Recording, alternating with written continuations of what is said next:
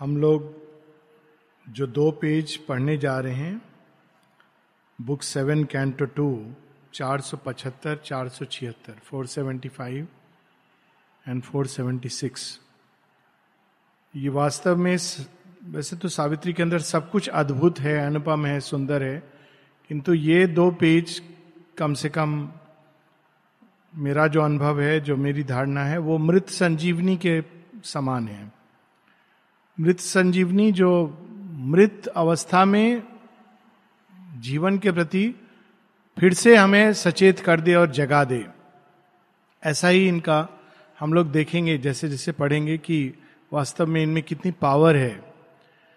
साथ ही बहुत सारे गुण रहस्य इसमें हैं, पर सबसे आवश्यक कि इसके अंत में, पेज 476 में, अंत में जो दस एक लाइन है, वो श्री अरविंद का योग क्या है? उसमें हमको क्या करना है? क्या स्टेप्स हैं? वो सारी चीज़ें इसके अंदर आ जाती हैं। इतना इंपैक्ट है इन पेजेस का। लेकिन सबसे पहले जो एक चीज़ हमको स्ट्राइक करती है वो ये है कि सावित्री एक ऐसी अवस्था में है जिसमें वो अनेकों ऑप्शन सोच रही हैं। जैसे जीवन में हमारे पास ऐसे अवसर आते हैं जब दुख से भर जाते हैं, संताप से भर जाते हैं, ग्लानी से भर जाते हैं। और तब हम ऑप्शंस देखते हैं। जैसे आज ही मेरे पास कोई आया, एक लड़का बहुत दूर से और कहता है, मेरे मन में विचार आ रहा था कि मैं समुद्र में ही चला जाऊँ। मैंने कहा हाँ वो एक ऑप्शन है। और कोई ऑप्शन तो उसने फिर अलग ऑप्शंस बताए। तो फिर मैंने उससे पूछा ऑप्शंस और चॉइस में अंतर क्या है? ऑप्शंस तो प्रकृति अनेकों रूप में हमारे सामने प्रस्तुत करती है। चॉइस एक ही होती है। चॉइस हम करते हैं। और चॉइस के कॉन्सिक्वेंसेज होते हैं। ऑप्शंस के नहीं। तो ऑप्शंस सावित्री ऑप्शन सोच रही हैं कि मैं अपने पति जब जाएँगे तो मैं उनके साथ साथ चली जाऊँ। मैं भी अग्नि में स्वाहा हो जाऊँ। नहीं, मैं रह जाऊँ और मैं अपने सास ससुर का सेवा करूँ। ये सारे चीज़ें उनके दिमाग में आ रहे हैं। दिमाग इस तरह से ऑप्शन सोचता है। लेकिन चॉइस केवल एक होती है और वो वास्तव में हमारी ही आत्मा के अंदर लिखी होती है। केवल हमको उसको पढ़ना नहीं आता। सावित्री भी जब इस अवस्था में है और ये सब सोच रही कि क्या आवश्यक है, क्यों मैं करूँ ये सब, क्यों मृत्यु से लड़ूं? मनुष्य को तो मनुष्य जीवन तो ऐसे ही है, ऐसा ही चलता रहेगा। क्यों ना मैं भी अनेक लोगों ने जिन्होंने एस्केप किया है मैं भी उनकी तरह इस जगत जंजाल से दूर चली जाऊँ। उस समय हम लोगों ने पढ़ा था कि सावित्री को एक वॉइस सुनाई देती है। द वॉइस रिप्लाइड अब ये वॉइस क्या है? आमतौर पर आध्यात्मिक उस यात्रा का प्रारंभ कोई बाहर से गुरु करते हैं। लेकिन एक्चुअली प्रारंभ हमारे ही अंदर, हमारी ही चेतना में हमारी जो जीवात्मा है, जो हमारा सेंट्रल बीइंग है, केंद्रीय सत्ता, वही करती है। एक लंबे समय तक वो प्रतीक्षा करती है, केंद्रीय सत्ता का ही एक भाग, शेरविंद कहते जीवात्मा के दो भाग, एक पार्ट जो टाइम एंड स्पेस के ऊपर रहता है। वो ओरिजिनल से जानता है कि मुझे किस सत्य का, भगवान के किस पक्ष का प्रतिनिधित्व करना है और मिशन क्या है। और वो इस मिशन की पूर्ति के लिए अपने ही अंदर से, जैसे सूर्य प्रकाश की किरण भेजता है, वो देश काल की सीमा में एक चैत्य फुलिंग सीड और वो जन्म, मृत्यु, जन्म के द्वारा बढ़ता बढ़ता एक टाइम ऐसा आता है, जब वो अब तैयार है, जो ओरिजिनल स्क्रिप्ट है उसको खेलने के लिए। अभी तक तो वो नेचर उसको स्क्रिप्ट बना के दे रही थी और वो करता जा रहा था। अब वो रेडी होता है अपनी ओरिजिनल स्क्रिप्ट को पढ़ने के लिए। तो वास्तव में वही हमको संकेत देता है। तो बाहर से गुरु क्या करते हैं? माँ कहती हैं, बाहर से गुरु हमें उसके प्रति सचेत कर देते हैं या अगर हमें नहीं मालूम है, हम अभी भी बहुत कंफ्यूजन में हैं तो बाहर से गुरु हमारी ही केंद्रीय सत्ता का काम करते हैं। और चूँकि ये केंद्रीय सत्ता हालाँकि एक है इन द सेंस कि एक ही डिवाइन से निकली है डिवाइन है ओरिजिन में पर चूँकि ये अलग अलग भगवान के इंफिनिट पर्सनालिटी के किसी गुण को रिप्रेजेंट करती है, इसीलिए हमारे चैत्य के अनेक जीवनों से जो अनुभव होते हैं अलग अलग होते हैं। इसीलिए जो एक व्यक्ति पर लागू होता है, दूसरे पर लागू नहीं होता है। श्री अरविंद बार बार सचेत करते हैं कि जो वो एक्स को कहते हैं, क्योंकि वो एक्स के लिए आवश्यक है। कहते हैं, अगर तुम इसको वाई पर लागू करोगे तो ये लागू नहीं होगा। किंतु हम लोग शेयरविंद माता जी के वर्ड्स को डॉगमा में बदल देते हैं। अलग अलग अवस्थाएँ हैं, विकास की अलग अलग हमारा भविष्य है। और यहाँ पर सावित्री को यह मिशन बताया जा रहा है वॉइस द्वारा। और माँ यहाँ तक कहती हैं कि जिसका डेवलप्ड साइकिक बींग होता है, उसको गुरु की आवश्यकता नहीं होती। यहाँ माँ शेरविंद को मैं गुरु के रूप में नहीं काउंट कर रहा हूँ, वो उससे कहीं परे है। Is the lord himself the divine and his shakti. पर जो साधारणतया योग के लिए गुरु की आवश्यकता होती है। तो माँ कहती है, अगर साइकिक बींग डेवलप्ड है तो वो तुम्हारे लिए वही काम करता है जो गुरु करते हैं। वो तुमको संकेत देगा इंडिकेशन देगा, ले जाएगा पथ पर। साइकिक बींग को कहाँ से इंटीमेशन आती है? जीवात्मा सेंट्रल बींग केंद्रीय सत्ता। सावित्री की केंद्रीय सत्ता कौन सी है? None else but divine mother जिन्होंने सृष्टि की ओर जो मुड़ी हुई हैं। और जिनका वो पॉइज है, वो शुरू से ही प्रारंभ से माँ ने अपने ही अंदर से एक केंद्रीय सत्ता उद्घाटित की है, जो धरती पर इवोल्यूशन में साथ साथ चल रही है। वरना वो तो अनंत हैं, उनको हम सीमित नहीं कर सकते। तो वही केंद्रीय सत्ता सेंट्रल बीइंग सावित्री को एड्रेस कर रही है voice this is the voice और हम सब जो व्यक्ति योग के लिए मार्क्ड होते हैं, कभी ना कभी, चाहे वो एक क्षण में हो या किसी मुहूर्त, कुछ समय के लिए, उनको ये अनुभव ज़रूर होता है, ये टच जिनमें वो सचेत होते हैं कि हम जीवन में क्यों आए हैं। तो सावित्री जब इस विषाद के अवसर, अवस्था में है, उनकी केंद्रीय सत्ता कहती है the voice replied is this enough O spirit जीवन में ये सब हुआ, बस तुम जाना चाहती हो स्केप करना चाहती हो? Is this enough O spirit and what shall thy soul say when it wakes and knows the work was left undone for which it came soul is the psychic being कि तुम escape कर जाओगी, फिर तुम्हारी soul क्या कहेगी? क्या उत्तर देगी? ये अगर हम प्रश्न अपने आप से करें, हम जब जाएँगे भगवान के पास, हम उनको क्या उत्तर देंगे? वर्क वॉज़ लेफ़्ट अंडन काम अधूरा छोड़ के आगे। देखिए, मृत संजीवनी है ये। और is this all for thy being born on earth ठीक है, आप कहोगे कि हाँ मैंने भी बहुत कुछ किया है। क्या इतना ही था? Is this enough charge with a mandate from eternity इसका निर्णय काल के पहले से हो चुका है कि हम क्या करेंगे? हमारा मिशन क्या है? माता जी एक जगह कहती हैं, तुम लोगों को याद नहीं है? मुझे याद है। मुझे मालूम है कि तुम सब किस लिए आए हो। तुम लोगों को नहीं मालूम है। इटर्निटी और माँ कहती before time it was decided कोई पूछ रहा था, इस योग में डेवलप्ड साइकिक बींग वाले लोग आते हैं, ये वाले लोग? ऐसा कुछ नहीं है। ये डिसीज़न इस योग में कौन आएगा? ये डिसीज़न बहुत पहले भगवान और जीवात्मा के बीच हो चुकी है बात। इसको आप चाहें भी तो बदल नहीं सकते हैं। हम लंबा रूट ले सकते हैं, छोटा रूट ले सकते हैं कठिनाई से जा सकते हैं, ऐसे, वैसे ये संभव है। बट ये डिसीज़न बहुत पहले हुआ है। Mandate from eternity a listener to the voice of the years a follower of the footprints of the gods to pass and leave unchanged the old dusty laws वही करने आए हैं आप, जो सब लोग करते हैं। दुख है, पीड़ा है तो छोड़ के चले जाओ, संसार को। एक स्टोरी याद आती है, एक स्वामी जी थे, उनका नाम था निर्वाणानंद स्वामी। नाम सुना है किसी ने? अभी मैं बाद में जब उनका रियल नेम बताऊँगा बाद का तो एवरीबडी विल कनेक्ट ये बंगाल के थे, लेकिन आसाम में एक प्रॉपर संन्यास संप्रदाय में दीक्षित हुए। यंग एज में इन्होंने संन्यास ले लिया। बहुत मेधावी थे और आध्यात्मिक रूप से बड़े विकसित भी थे। फिर इनके हाथ में शेयरविंद की लाइव डिवाइन आ गई। तो इन्होंने अपना नाम निर्वाणानंद से बदलकर अनिर्वाण रख लिया। I am sure Anirban ji का नाम कई लोगों ने सुना होगा, लेकिन इनका बैकग्राउंड ये है। लाइफ डिवाइन वो माने जाते हैं, इसलिए उन्होंने बहुत कुछ किया है। वेद, मीमांसा इत्यादि लिखी है, लेकिन वो माने जाते हैं, श्री अरविंद की लाइफ डिवाइन को उन्होंने बांग्ला में अनुवाद किया। और उस बांग्ला से भी हिंदी में अनुवाद हुआ। और जब ये अनुवाद, वो मुझे जहाँ तक मालूम है, आश्रम कभी नहीं आए। जब ये अनुवाद श्री अरविंद के पास भेजा गया तो नॉर्मली श्री अरविंद देखेंगे कुछ ये। श्री अरविंद कहा कि एक अनिर्वाण है, उन्होंने ये अनुवाद किया है। श्री अरविंद ने हाथ में लिया और कहा give it to the press बस। कुछ नहीं। देखू मैं क्या है, कैसा अनुवाद है। और वो शाब्दिक अनुवाद नहीं है। जो लोग बहुत ज़्यादा लिटरल उसमें रहते हैं, ये शाब्दिक अनुवाद नहीं है। अगर आप उसको देखोगे बंगला में तो वो शाब्दिक अनुवाद नहीं है।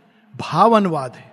और शेयरविंद ने शेयरविंद के नाम से वो दिव्य जीवन, और शेयरविंद ने कहा give it to the press और उनके जीवन में जब एक बार उन्होंने अपने शिष्यों से कह दिया कि अब मेरा समय आ गया, अब मैं विड्रॉ करना चाहता हूँ, एकांत में जाना चाहता तो लोग, अब हम क्या करें? तो पता है कि बात केवल वो माता जी की सुनेंगे या शेयरविंद की? माइंड यू कभी आए नहीं वो। तो उन्होंने माता जी को पत्र लिखा कि अनिर्वाण स्वामी तो अब विड्रॉ करना चाह रहे तो माँ ने कहा, उसको कहो, अभी माता जी का काम अधूरा है। हाउ कैन यू विड्रॉ तो वो पूरा उन्होंने तैयारी कर ली थी कि अब भोजन अन्य त्याग करके प्रायोपवासना जो तरीका होता है अच्छा माँ ने ऐसा कहा है? ओके, छोड़ दिया उन्होंने। वट इज़ सरेंडर माँ ने ऐसा कहा है? नहीं, तब मैं अभी विड्रॉ नहीं करूँगा। फाइनली 1978 में ही लेफ़्ट इज़ बॉडी तो ये कि अभी तुम्हारा काम अधूरा है, इस प्रकार का भाव सावित्री के अंदर, अभी से तुमको लगता है कि तुमने कर लिया भगवान का काम? ये हम सबके लिए है, क्योंकि ये जो पोर्शन है, ये वास्तव में सावित्री का योग मनुष्य को देने के लिए है कि the path that man should follow to pass and leave and change the old dusty laws laws of earth और ये कई जगह पर कुछ लोग आते हैं जैसे राजा राम मोहन रॉय, वो सामाजिक नियम को बदलने के लिए आए थे। क्या नियम बदले उन्होंने? बाल विवाह, विधवा विवाह, ये सब उन्होंने कैसे, उन्होंने चेंज किया? सती प्रथा। लोग कहते हैं कि ब्रिटिशर्स केम नहीं, ब्रिटिशर्स हैव लूटेड अस। ये तो राजा राम मोहन रॉय का इनिशिएटेड है। How he has fought for these things and created a change तो इस प्रकार के परिवर्तन। Shall there be no more tables no new word no greater light come down upon the earth delivering her from her unconsciousness man spirit from unalterable fate क्या बस इतना ही और कुछ नहीं करना है? वही जिस ढर्रे पर जीवन चल रहा था, संसार, समाज चल रहा था, वैसा ही चलता रहे? क्या तुम चेंज नहीं करोगी कुछ भी? क्या मनुष्य सदैव भाग्य का दास रहेगा? क्या पृथ्वी अपनी अचेतनता से मुक्त नहीं होगी? क्या एक उच्चतर प्रकाश धरती पर लाने के लिए तुम्हारा जन्म नहीं हुआ? Camest thou not down to open the doors of fate the iron doors that seemed for ever close क्या तुम्हारा जन्म भाग्य का नियति का द्वार खोलकर नियति बदलने के लिए नहीं हुआ है। और ऐसे थे ऋषि हमारे सम ऑफ़ देम देखिए, कितना हम लोग भाग्य था। इवन माता जी की इच्छा रही होगी फ्रैक्चर हो गया, ये कितनी वीक सोच है। माँ नहीं चाहती मतलब एक दुखी मन से is this what we have come for मतलब इस तरह से हम लोग कभी भाग्य पर, कभी माता जी पर, जो अपना ज्ञान है माता जी पर but look at the power Mandavya ऋषि जब उनको एक रात का पनिशमेंट राजा देते हैं, जिसमें मर जाते हैं लोग, सूली के ऊपर सोने के लिए, क्योंकि बाई मिस्टेक वो उनको खबर मिलती कि वो चोर हैं। तो सारी रात सुबह में जब जाते हैं लोग देखने तो कहते हैं कि अरे, ये तो बैठ करके सूली पर मेडिटेशन कर रहा है, ये कौन आदमी है? तो मर जा, मर गया होता है, इसको तो हम शव लेने आए हैं। तो भाग के गए राजा के पास की कुछ गड़बड़ हो गई है। तो राजा आते हैं, देखते अरे, ये तो मांडव ऋषि इसको चोरी के इल्ज़ाम में तुम लोगों ने ऐसा क्यों कर दिया? और वो उनके चरणों में गिरकर क्षमा मांगने लगते हैं। तो मांडव ऋषि कहते क्षमा किस लिए नहीं नहीं, मैं ही वो राजा हूँ जिसने आपको ये सफरिंग पर डाला। आपने? आप हो कौन? राजा हूँ तो? अरे, तुमको मालूम नहीं, अरे, मुझे सब मालूम है, कहते हैं। क्या मालूम है? जिसने मुझे ये सजा दी है, मैं उससे बात करने जा रहा हूँ। किसने दी है? भाग्य ने। तो अपने तपोबल से वो भाग्य को आह्वान करते हैं। तो विधाता विवश होकर आते हैं, कहते हैं, क्या बात है? मुझे ये पूरी रात क्यों इस पर सोना पड़ा? राजा तो इंस्ट्रूमेंट है। माता जी एक जगह कहती हैं human beings are never the cause they can only be an occasion कारण नहीं होते हैं ओकेजन होते हैं। तो वो कहते हैं, देखिए, आपने कुछ जन्मों पहले एक तितली थी, उसका पंख में थोड़ा नीडल डाला था। अच्छा कितना बरस थी मेरी? पाँच बरस की उम्र। कहते पाँच बरस की उम्र में, अज्ञान में अगर मैंने ये किया, उसके लिए इतनी बड़ा सिजा। फिर अपने वो संकल्प लेते हैं और कहते आज से मैं विधाता के इस नियम को बदलता हूँ। इज़ ऋषि मैं इस नियम को बदलता हूँ। ये नहीं चलेगा। छोटी सी इसके लिए इतनी बड़ी सजा। ये this is yoga and this is tapasya. Look at this and lead man to truths wide and golden road that run through finite things to eternity आपका तो कार्य है मनुष्य को ले जाना उस राह से द्वार खोलकर। Is this then the report that I must make my head bowed with shame before the eternal seat his power he kindled in thy body has failed his labour return her task undone तो मैं क्या कहूँ? वो तो central being है ना, केंद्रीय सत्ता। क्या कहूँ मैं? भगवान को जाके कहूँ फेल हो गया। आपका मिशन जो आपका लेबरर था, वो वापस आ गया काम छोड़ के। एक बड़ी सुंदर सी अरविंद की लॉन्गर पोयम है and I would suggest to Sushil we should read it one day Ulupi, बहुत पहले से हम लोग इसको पढ़ने की सोच रहे हैं, लेकिन हमने पढ़ी नहीं है। और वो एक अद्भुत पोयम है, एक दूसरे एंगल से। सी अरविंद ने तीन लव पोयम्स लिखी हैं लॉन्ग पोयम्स में। एक है रुरु प्रमदवरा की कहानी, जहाँ रुरु प्रमदवरा उन दोनों की परस्परता है, और प्रमदवरा के जीवन के लिए रुरु अपने जीवन का आधा त्याग करते हैं। और वो आधा त्याग मतलब केवल ईयर्स नहीं, संभावनाओं का त्याग है। दूसरी है विक्रम उर्वशी, जहाँ वो उर्वशी की प्राप्ति के लिए पृथ्वी का त्याग करते हैं। वो पुरुरवा, पुरुरवास जो पोयम है, पुरुरवा पृथ्वी का त्याग करते हैं। और शेयरविंद इसका अंत बड़े पैथोस से करते हैं कि and earth wheeled abandon in the girls क्योंकि पुरुरवा का जन्म इसलिए नहीं हुआ था। वो तो मतलब याति की संतान है इतना अद्भुत सेक्रीफाइस उनके अंदर है अद्भुत तेज लेकिन वो सेक्रीफाइस कर देते हैं अर्थ को। और इन, इनकी बड़ी इंटरेस्टिंग स्टोरी है anyways let me not get into this लेकिन जो मुख्य कहानी है उलूपी या चित्रांगदा ये आता है जब अर्जुन जाते हैं नॉर्थ ईस्ट की तरफ़ उनका विवाह होता है, प्रेम विवाह होता है चित्रांगदा के साथ। और एक वर्ष वो रहते हैं और उनकी एक संतान होती है।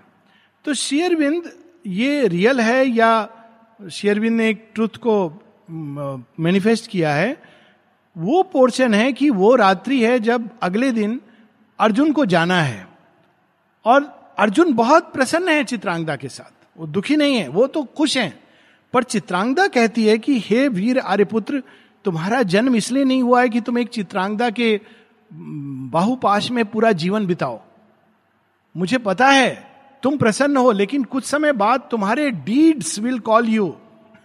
तुम केवल इसके लिए नहीं जन्मे हो, और वो एक वीर कन्या है। दोनों का मिलन ही इससे होता है युद्ध के द्वारा।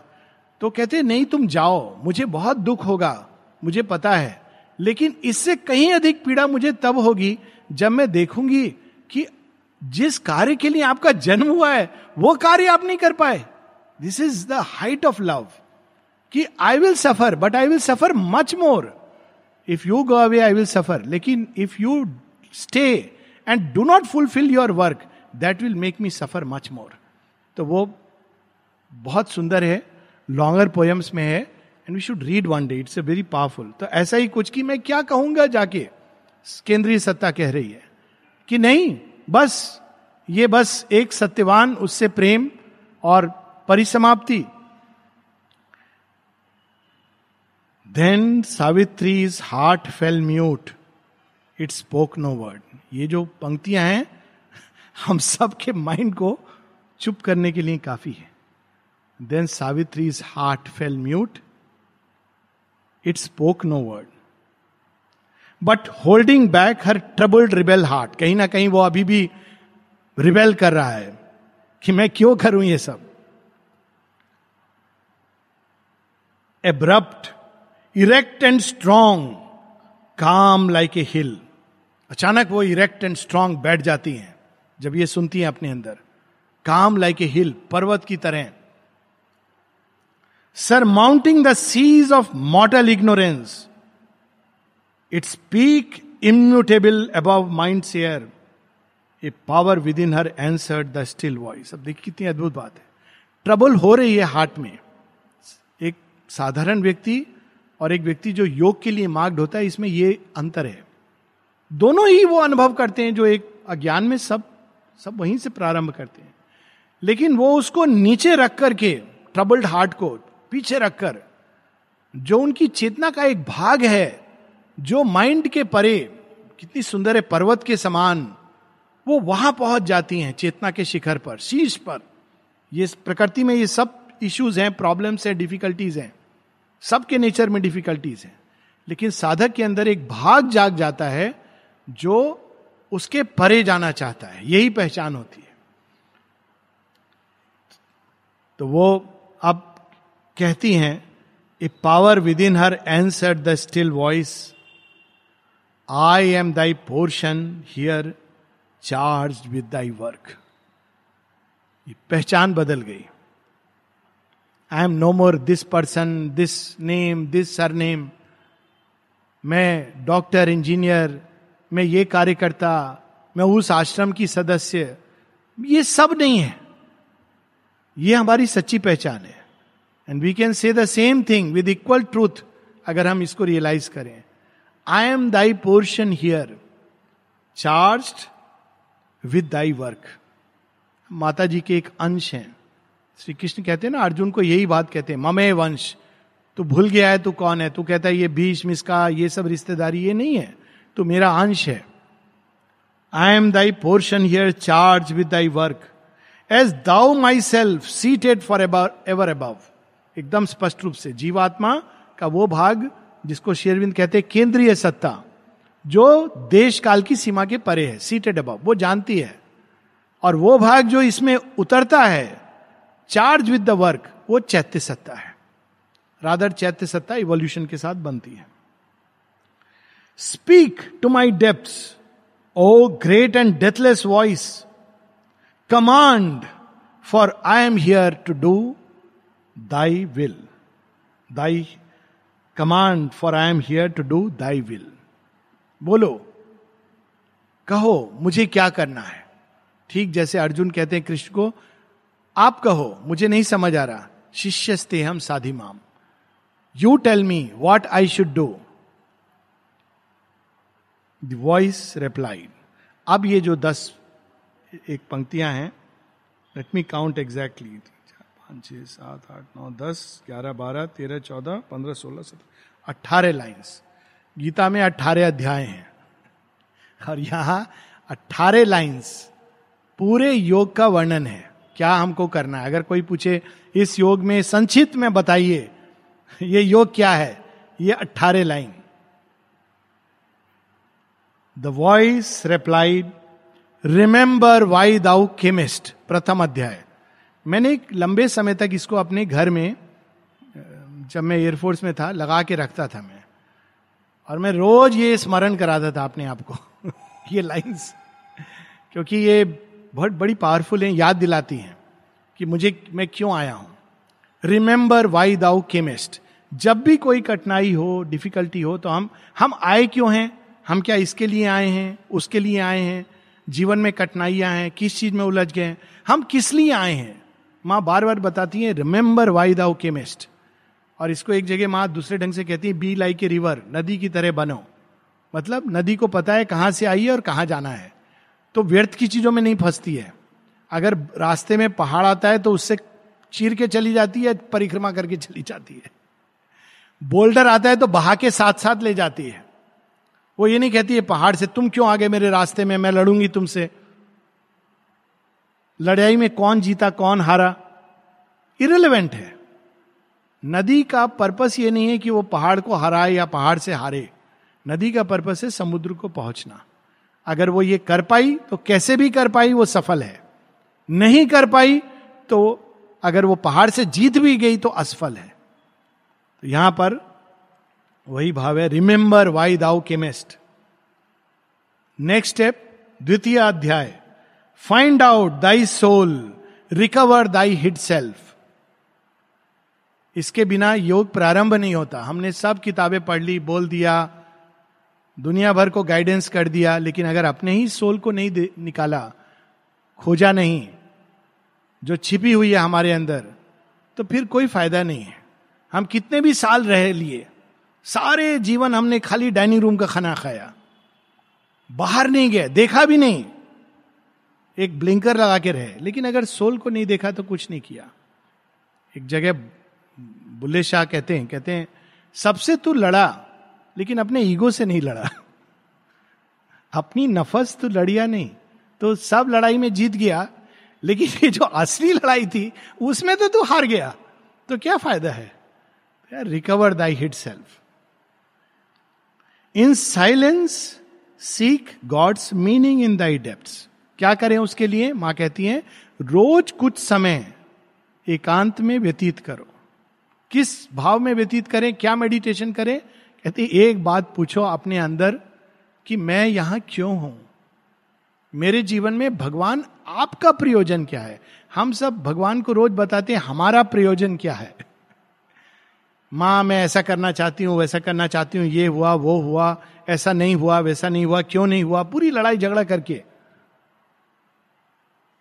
लेकिन कभी हम भगवान से ये पूछे कि, भगवान, आप क्या चाहते हो मेरे अंदर? चंपक लाल जी इतने वर्षों बाद माता जी से एक बार कहते हैं, माँ, मैंने आपकी सेवा तो की है, लेकिन मैंने अपने हिसाब से की है। जैसे मैं चाहता था वैसे की है। अब मुझे कुछ ऐसी बुद्धि दो कि मैं वैसे सेवा करूँ जैसे आप चाहते हो कि मैं करूँ। और ये देखिए, कई बार इसमें टकराव होता है। कुछ ऐसे लोग थे, एक दो की बात बताता हूँ। एक तो जुडिट ताइबर थी, जिनको माने ज्योति प्रिया जिनको शेरविंद ने भेजा था कि you learn Sanskrit the Vedas and then go to the west वहाँ जाकर तुम, तुमको काम करना है। तो उन्होंने कहा, माँ, लेकिन लोग तो कहते हैं, आश्रम से जाने से बाहर और लेक्चर देने से आपका तो योग भ्रष्ट हो जाता है, मैं क्या करूँ? माँ कहती, लोगों को कहने दो, तुम भी अगर बाकी लोग की तरह यही करोगी तो तुम्हारा पर्पस खत्म हो जाएगा। तुम जन्मी हो, इसलिए हो। लोगों को कहने दो जो वो कहते हैं। लोग कुछ ना कुछ कहते रहते हैं। पर तुम्हारा तो जन्म ही इसके लिए हुआ है। She reveals to her this this a letter available in mother's and writing तुम्हारा तो जन्म ही इसके लिए हुआ है। तुम अगर ये नहीं करोगी तो क्या करोगी? बाकी सब तो बहुत लोग करते हैं। But this you can do you are born for this तो कहते हैं कि फाइंड आउट गॉड्स मीनिंग भगवान मेरे अंदर क्या चाहते हैं। Then mortal nature change to the divine तब जब ये मीनिंग मिल जाता है हमको, तब हमको धीरे धीरे उस पर्पस से अपने नेचर को ट्यून करना है। अगर हमारा पर्पस है कि हम भगवान के तबला बने तो हमको फिर नेचर को तबले के हिसाब से ट्यूनिंग देनी होगी कि भगवान बार बार मारेंगे और हमारे अंदर से बड़ी सुंदर ध्वनि निकलेगी। और अगर हमको भगवान का सितार या फ्लूट बनना है फ्लूट बनना है, या उसके पहले सितार बनना है तो हमको अपने पूरे नर्व्स को, तंत्रिका को इतना सेंसिटिव बनाना होगा कि भगवान की एक हल्की सी टच और वो सितार बज उठे। और अगर फ्लूट बनना है, एकदम उनके, देखिए, तबला दूर रहता है, सितार थोड़ा और गले से लगाते हैं। फ्लूट की विशेषता क्या है? अपने लिप से लगा लेते हैं भगवान। तो फ्लूट बनना है तो सब एकदम खाली करना होगा। एकदम ईगो, उगो, सब गॉन फ्लूट की तो विशेषता है। उसके अंदर कुछ नहीं होता। तबला फिर भी अपने अंदर रखता है, सितार भी। लेकिन फ्लूट तो बेचारा जितने छेद करो, सब तरफ़ से ईगो चली गई। तो भगवान कहते, ये बेस्ट है। अभी इसको मैं तो ये अब जैसा प्रयोजन होगा, तब हम मॉटल नेचर को उसके अनुसार डिवाइन नेचर में चेंज करेंगे। अगर भाग्य है सुदर्शन चक्र बनना तो फिर हमको वैसा बनना होगा। Always full of light destroying darkness everywhere that is the purpose of Sudarshan Chakra.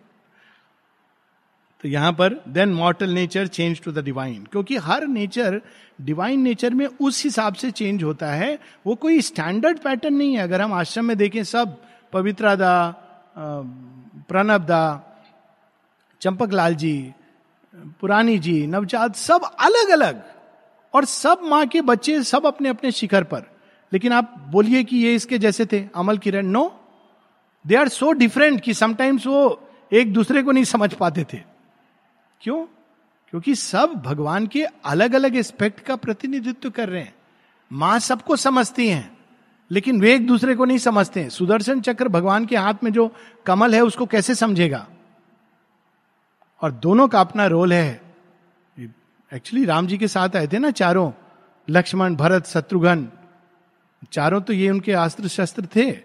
एक गदा था, एक सुदर्शन चक्र था, एक शेषनाग जी थे, वो भी आ गए। तो भरत कभी नहीं समझते थे कि इनको बाद बाद में गुस्सा क्यों आ जाता है? राम जी के साथ रह के इन्होंने इतना नहीं सीखा। लेकिन लक्ष्मण तो थे ही शेषनाग। कोई कैसे फटक सकता है? विष्णु भगवान निद्रा में है। How dare anybody can come वो तो है ही इसीलिए कि भगवान को छाया देंगे और पुकारेंगे अगर कोई पास में आएगा। ना लुक हु विल से कि भरत इज़ मोर और Lakshman is more both love Rama and both serve Rama दोनों ही सेवा करते हैं। कितने अंतर है दोनों में।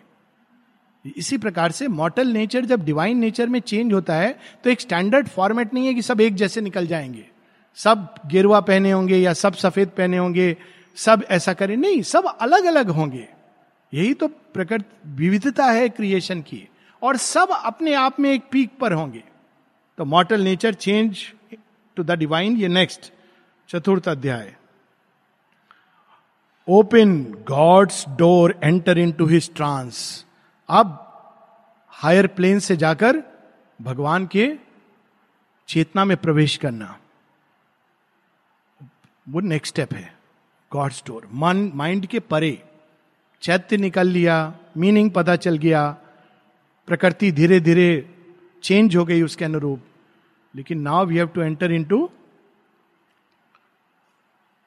silence of the divine consciousness hush of the divine trance कर सही है हश वो अपने आप आता है। जब भगवान का टच तो स्पॉन्टेनियसली एक स्तब्धता स्तब्धता प्रकृति में आ जाती है।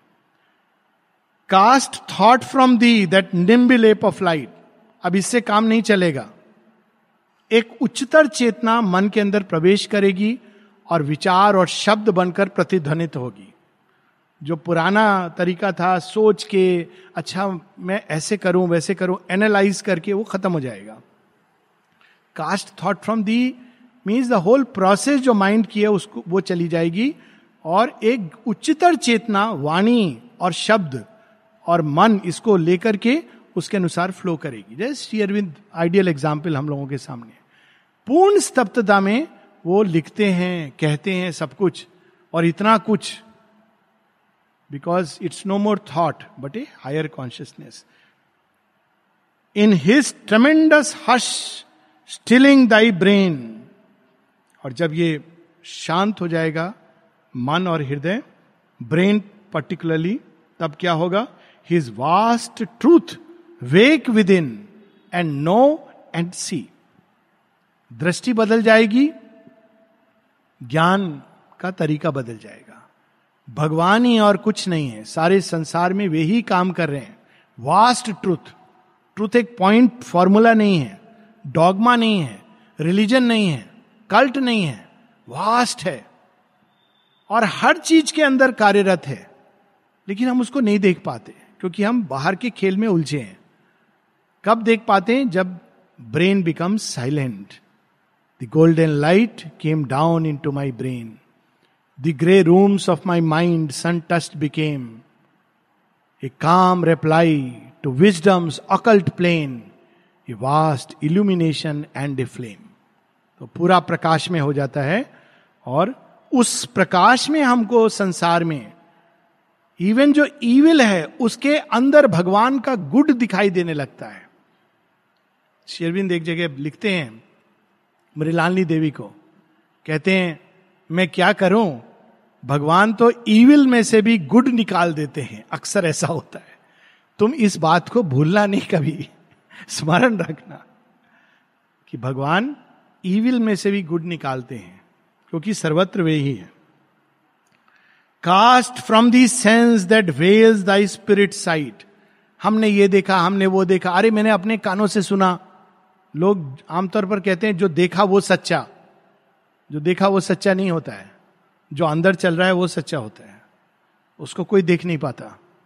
तो कास्ट फ्रॉम दी सेंस इसीलिए माँ कहती है डोंट गॉसिप गॉसिप किस पर आधारित होती है? अरे, मालूम है, उसने मुझे ये बताया। अच्छा उसने ये बताया। फिर हम आगे उसको और थोड़ा ट्विस्ट करके, फिर और ट्विस्ट करके। बाद में जब आप सुनते हो तो आप कहते हो अच्छा मुझे नहीं मालूम था ये मेरे बारे में। ऐसा है, ऐसा हूँ मैं। अच्छा बहुत अच्छी बात है तो प्रणाम करना चाहिए। अच्छी इंफॉर्मेशन है, आपने मुझे मेरे बारे में बताया, धन्य हुआ, मैं कृतार्थ हुआ।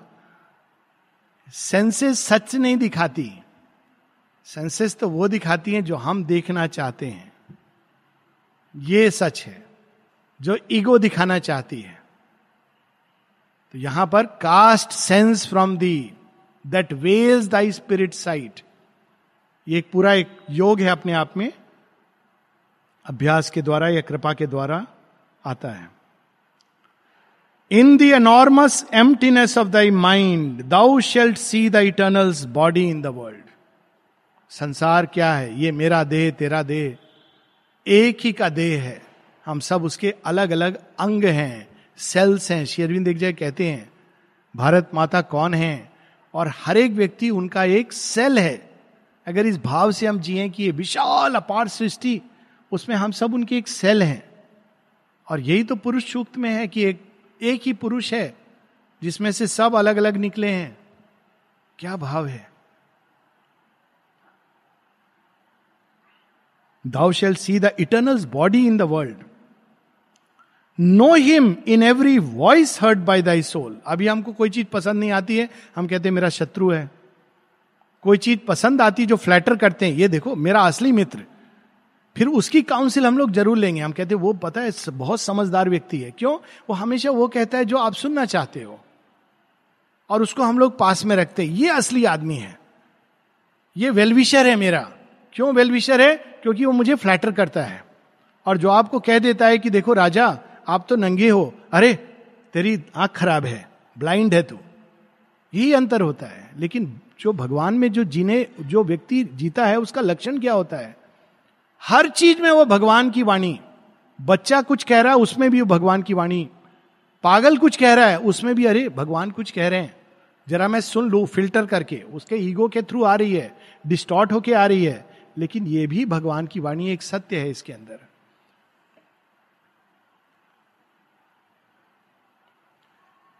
आह, अद्भुत। In the world contact meet his single touch. अभी हम कहते हैं डुअलिटी ये टच अच्छी है, ये खराब है। कुछ ऐसे लोग थे आश्रम में एक बहुत पुरानी लेडी अब चली गई। बहुत इतना वेल नोन इतनी सारा माँ की कृपा मिली, लेकिन उनका एक बड़ा डिफ़िकल्ट साइड था। वो जब किसी डिपार्टमेंट में जाती थी, मान लीजिए शब्दा में गई, ओ, इससे मैं दूर रहूँ, ये सांसारिक आदमी है। ये लक्षण नहीं होता है योग की पराकाष्ठा का। I can't meet him because he is a low person. लक्षण ये होता है आ नारायण इस रूप में आए हैं। You embrace him and the person changes Shiv ji यही करते हैं ना, कृष्ण जी भी यही करते हैं। गले लगा के, कौन है? ये ऊँचा है, ये नीचा है, ये इस जाति का है, ये उस जाति का है, ये तो साधक है, ये तो बाधक है। कितनी सुंदर कितनी सुंदर बात है इसमें। All things shall fold thee into his embrace जो भी आता है, गले लगता है, हाथ मिलाता है, वो कौन है? नारायण है अलग अलग रूप में आ रहे हैं, और वो हमको अपने ही आलिंगन में ले रहे हैं in his embrace just imagine word that experiences वो अनुभूति कैसी होगी? और यहाँ सिर्फ़ मनुष्य की बात नहीं हो रही है। पशु, पक्षी प्लांट सब चीज़ कण कण धूल मिट्टी, धूल में गिर गया। आह भगवान इस रूम में हमको ले रहे एम्ब्रेस चलो मैं थोड़ा सा और लोट लो। Actually I had this experience जब पहली बार आया था तो रॉक्स पे गिरा था, पांडिचेरी में ऐसे था। तो एक्चुअली जब मैं गिर रहा था, फिसल गया, मैं दूसरे अवस्था में था। तो मुझे ऐसा लगा कि किसी ने मुझे गोद में लेकर फूल की तरह रॉक्स में रख दिया है। तो मुझे बहुत आनंद अनुभव हो रहा था अंदर में। लेकिन महेश्वरी जी जो बैठे थे सी बीच पर, उन्होंने देखा एक मुंडी आ रही है, गायब हो गई। तो घबरा गए। तो बोला, आलोक, मैंने कहा, नहीं, मैं बहुत अच्छे से हूँ, बहुत। फिर ऊपर आके मैंने बोला, मुझे तो बहुत आनंद आया। कुछ भी नहीं, खरोच नहीं। अब सोचो रॉक्स में भी भगवान आके एम्ब्रेस करते। हैं कितना आनंद है। एंड आई स्टिल रिमेंबर वो कॉन्टैक्ट वो लगा ही नहीं कि ये रॉक्स है। उस समय लगा कि ये कोई ऐसी गोद है। देन आई डेंट नो कि माँ का ये सब खेल है। कि ये तो क्या स्पर्श है ये? फूल की तरह मुझे उठा करके रखा है, गिरा नहीं हूँ। But actually I fallen slipped and fallen like this तो ये all things shall fold into his embrace कौन कर thy heart throbs let thy heart beat in God ये तो करना पड़ेगा, कठिन है। अभी हृदय हमारा इसके लिए धड़कता है, उसके लिए धड़कता है, सबके लिए धड़कता है। लेकिन जिसके लिए धड़कना चाहिए, उसके लिए नहीं धड़कता है। जब उसके लिए धड़कना शुरू होता है तो फिर बाकी सब अपने आप शांत होने लगता है। एक बार अमल किरण कहते हैं एक अपनी टॉक में। कहते, मेरा एक प्रॉब्लम था नेचर में। मैं तो पाँच सात साल का था, तभी से I had a tendency to fall in love आसानी से मैं प्यार में गिर जाता था। फिर कहते, लेकिन ये चीज़ मुझे बहुत काम आई बाद में। जब मैं माँ के चरणों में गिरा और उनके ही प्यार में गिर गया। क्योंकि मैं इजिली प्यार में गिर जाता था तो मुझे ये चीज़ बहुत काम आई। एक दिन इसी टेंडेंसी ने मुझे माता जी के चरणों में गिरा दिया, उनसे प्यार हो गया। कितनी अद्भुत बात है। Let thy heart beat in God भगवान में ही हृदय को डाल देना कि वो कहें, उनका, उनके हृदय में प्यार, उनके प्यार से हमारे हृदय का प्यार बाहर प्रकट हो। अभी हम लोग कैसे अपने प्यार को चारों तरफ़ देते हैं? ये मेरा अपना है, ये मेरा अपना नहीं है, वो मेरा परिवार का है, ये मेरे परिवार का नहीं है, वो मेरे जाति का है, वो मेरे जाति का नहीं है। लेकिन जब भगवान के हार्ट बीट से when our heart beats in God then divine जहाँ चाहते हैं, वहाँ वो प्यार जाता है। It is no more based on any external मुझे क्या मिलेगा, मुझे क्या फ़ायदा होगा, मेरा क्या नुकसान होगा। It is not based on anything external वो एक भगवान प्रिपेल करते हैं उस प्रेम को। So let thy heart beat in God not for God for God तो अंडरस्टूड है। बीट इन गॉड तो जब भगवान के इम्पल्स भगवान के विल के अनुसार हमारे हृदय की गति निर्धारित हो।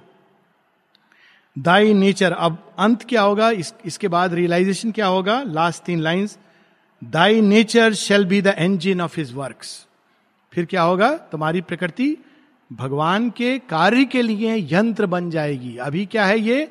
यंत्रारूढ़िनी माया। माया चला रही है। फिर कौन चलाएगी? डिवाइन शक्ति। It will become an engine of thy work his work thy voice shall house the mightiness of his word तब तुम्हारी वाणी इस तरह की होगी कि जो तुम कहोगे, वो तुम नहीं कहोगे, भगवान कहेंगे तुम्हारे द्वारा। हाउ ब्यूटिफुल इट इज़ कर्म भगवान के कर्म होंगे। तब जो द्विजेंद्र लाल रॉय ने कहा, तुम्हार कर्मो, तुम ही करो माँ, लोके बोले कौरिया में कर तो तुम रही हो। लोग मूर्ख हैं, कहते मैं कर रहा हूँ। दाई वॉइस वाणी कैसी होगी कि भगवान ही बोलेंगे, पर संसार कहेगा कि ये तो ये बोल रहे हैं। Thy voice shall house the mightiness of his word, भगवान की शक्ति। Then shall thou harbour my force and conquer death. तब तुम्हारे अंदर मेरी शक्ति पूरी तरह जागृत होगी एंड कॉन्कर डेथ। तब वाणी में इतना तेज आएगा कि अगर मृत्यु पास में आएगी तो आप कहोगे नहीं। मृत्यु बोलेगी, समय आ गया, समय को बोलो वेट करे। मैंने अभी डिसाइड नहीं किया है।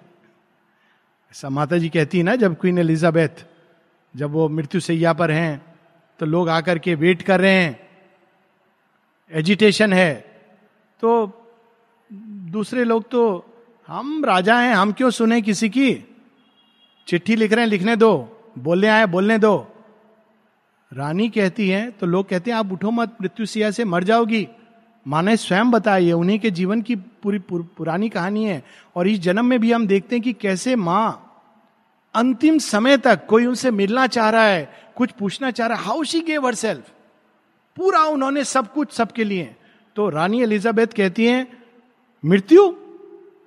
बट डेथ कैन वेट मृत्यु प्रतीक्षा कर सकती है लेकिन ये गरीब किसान प्रतीक्षा नहीं कर सकते।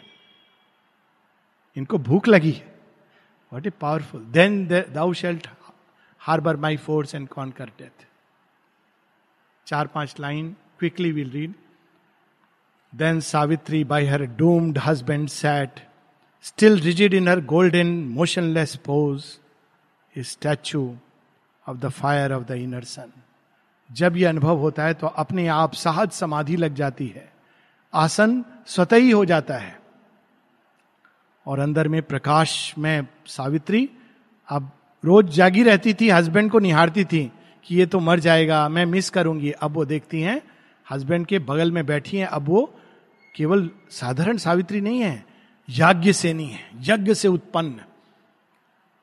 और बाहर क्या हो रहा है? In the black night the wrath of storm swept by the thunder crashed above her the rain hissed its million footsteps pattered on the road बाहर में बारिश, तूफ़ान, पर अब वो वही सावित्री नहीं है, जो बाहर की प्रकृति से अपने अंदर के मूड को डिसाइड कर रही थी। अब ये सावित्री हैं, जो अपने अंदर की अवस्था से बाहर की प्रकृति कैसी होगी, वो डिसाइड कर रही है। Impassive mid the movement and the cry बाहर क्या हो रहा है? कोई कुत्ता भोंक रहा है, कोई बारिश हो रही है, ये हो रहा है, वो हो रहा है। इम्पैसिव अनकंसर्न होने दो। मैं तो यहाँ इस प्रयोजन से आई हूँ।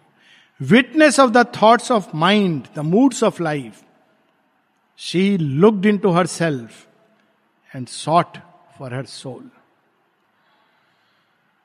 so this is the Mrit Sanjeevani mantra from Savitri